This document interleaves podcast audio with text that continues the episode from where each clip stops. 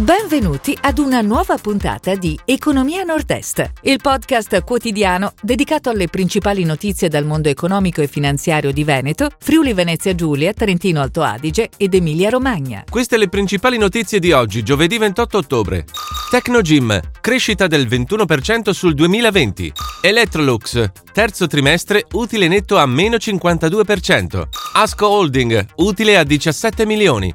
Cantina Produttori di Valdobbiadene, fatturato in crescita del 20%. Unifarco, finanziamento da 4 milioni. Amazon apre il deposito di Porto Marghera. Mondadori Retail, aprono 10 nuovi punti vendita.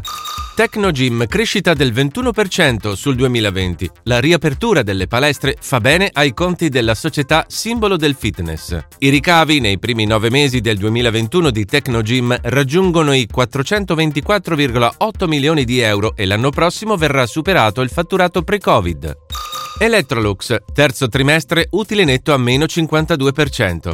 Il gigante svedese degli elettrodomestici, presente anche a Nord-Est, ha pubblicato i risultati trimestrali che mostrano la sofferenza per problemi con la catena di approvvigionamento. Tra luglio e settembre l'utile è stato di 114 milioni di euro. Asco Holding, utile a 17 milioni. Approvato il bilancio d'esercizio della società al 31 luglio 2021, che si chiude con ricavi consolidati per 153,7 milioni di euro, meno 5% rispetto al medesimo periodo 2019-2020. Cantina Produttori di Valdobbiadene, fatturato in crescita del 20%. Nell'ultimo esercizio 2020-2021 il fatturato è salito da 47 a oltre 56 milioni di euro e la produzione aumentata da 13 a 15,8 milioni di bottiglie, cresciuto a doppia cifra l'export, soprattutto in Russia. Unifarco, finanziamento da 4 milioni.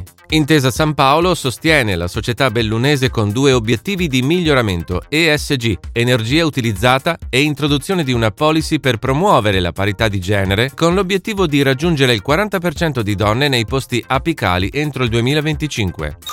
Amazon apre il deposito di Porto Marghera. Entrato ufficialmente in funzione il nuovo deposito di smistamento di Amazon nella terraferma di Venezia. Il deposito veneziano, che ha una superficie di oltre 11.000 metri quadrati, creerà 20 posti di lavoro a tempo indeterminato per operatori di magazzino entro il 2022 e altri 50 i lavoratori nell'indotto.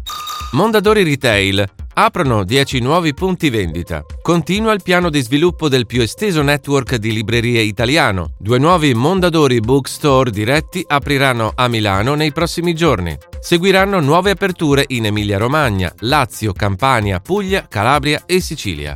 Si chiude così la puntata odierna di Economia Nord-Est, il podcast quotidiano dedicato alle principali notizie dal mondo economico e finanziario di Veneto, Friuli Venezia Giulia, Trentino Alto Adige ed Emilia Romagna. Appuntamento a domani!